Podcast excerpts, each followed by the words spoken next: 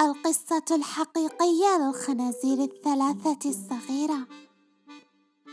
الكل يعرف قصة الخنازير الثلاثة الصغيرة. أو على الأقل هذا ما يعتقدونه. لكنني سوف أطلعكم على سر صغير. لا أحد يعرف القصة الحقيقية لأن لا أحد سمع جانبي من القصة.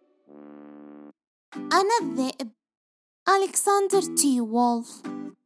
تستطيعون مناداتي آل في الحقيقة أنا لا أدري متى وكيف بدأت شائعات الذئب الكبير السيء. ولكن هذا كله خطأ. ربما هذا بسبب حميتنا نحن الذئاب. هل حقا؟ تلوموننا لأننا نأكل الحيوانات اللطيفة الصغيرة. مثل الخراف والخنازير والأرانب؟ على كل حال هذه هي الطريقة التي نحن عليها. هذا ما جبلت عليه أنفسنا. وحتى لو كان تشيز برجر يبدو لطيفا فإن الناس على الأغلب سيرون أنك كبير وسيء كذلك لأكله. القصة الحقيقية هي عبارة عن نزلة برد. وكوب من السكر.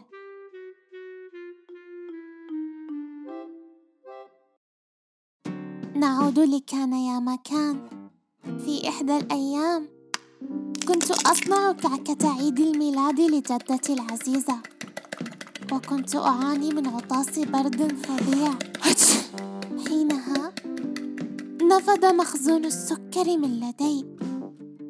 فذهبت أسأل الجيران إذا كان لديهم كوب من السكر.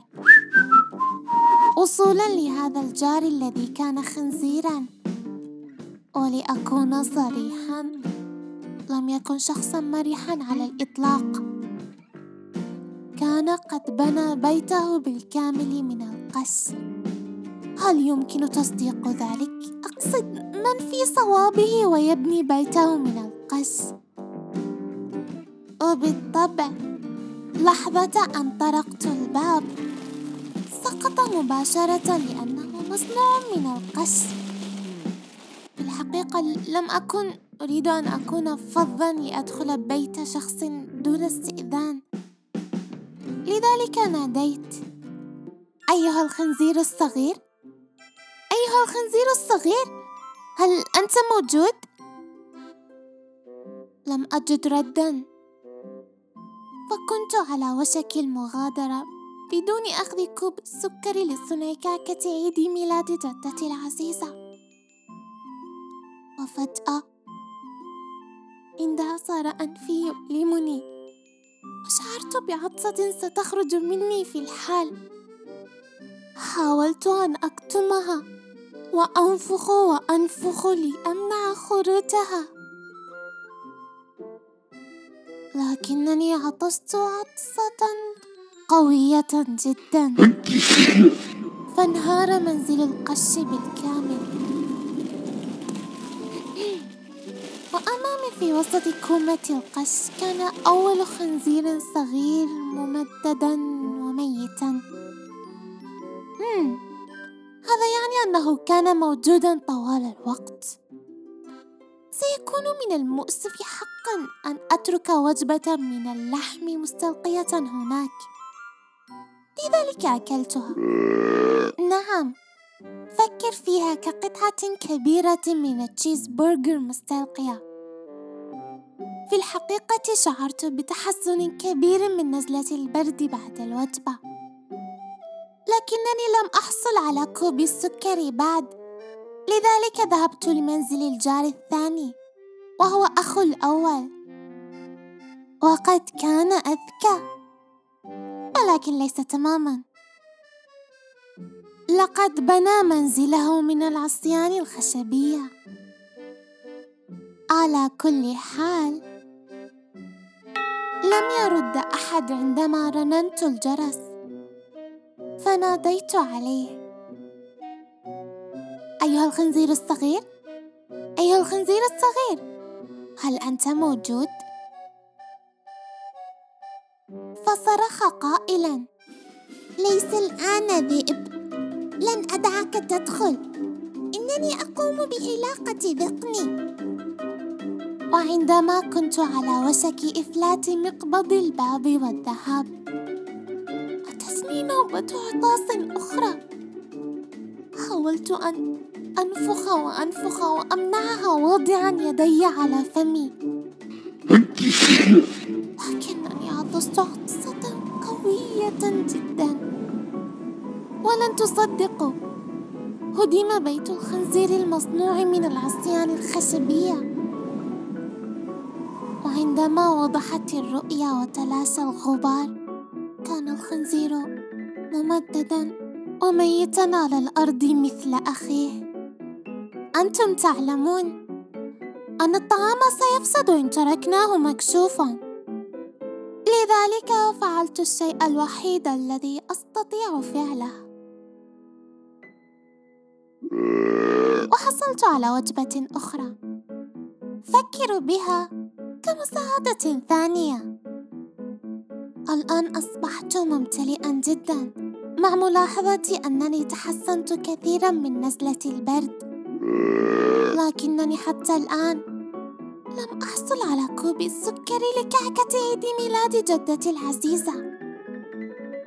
لذلك ذهبت إلى منزل الجار الثالث وهو أخو الخنزيرين الآخرين اللذين في معدتي. لابد أنه نابغة العائلة. لقد بنى منزله من الطوب. طرقت الباب. ولكن بدون إجابة. ثم ناديت. سيد خنزير؟ سيد خنزير هل أنت هناك؟ وهل تعرفون ماذا قال هذا الخنزير الوقح؟ اذهب من هنا وولف. ولا تزعجني مرة أخرى. تحدثوا عن قلة التهذيب.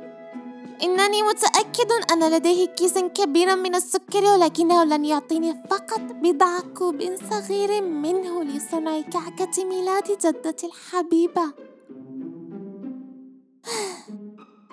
قررت حينها صنع بطاقة معايدة لطيفة. بدلا من كعكة الميلاد وهلمت للمغادرة. عندما شعرت بعطسة ستخرج. طفقت ونفخت. حينها قال الخنزير الجملة التي أنهت المظهر النبيل واللغة المهندمة اللبقة للذئب. ولتجلس جدتك على مسامير.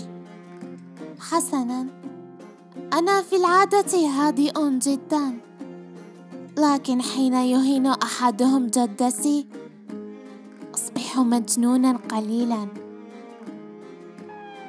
عندما وصلت الشرطة كنت بالطبع أحاول كسر باب الخنزير. وفي نفس الوقت أقاوم نوبة العطاس التي راودتني. وهذا كله قد خلق مشهدا حقيقيا. وجد الصحفيون أنني أكلت الخنزيرين على العشاء. ولم يبدو أن حقيقة كوني رجلا مريضا. ذهب للحصول على السكر خبرا مثيرا. لذلك حوروا القصة لتصبح الذئب السيء الكبير الذي قال سأنفخ وأنفخ حتى أهدم منزلك. وإجمالا هذه هي القصة التي لفقت إلي لكن ربما أنت تستطيع وهبي كوبا من السكر؟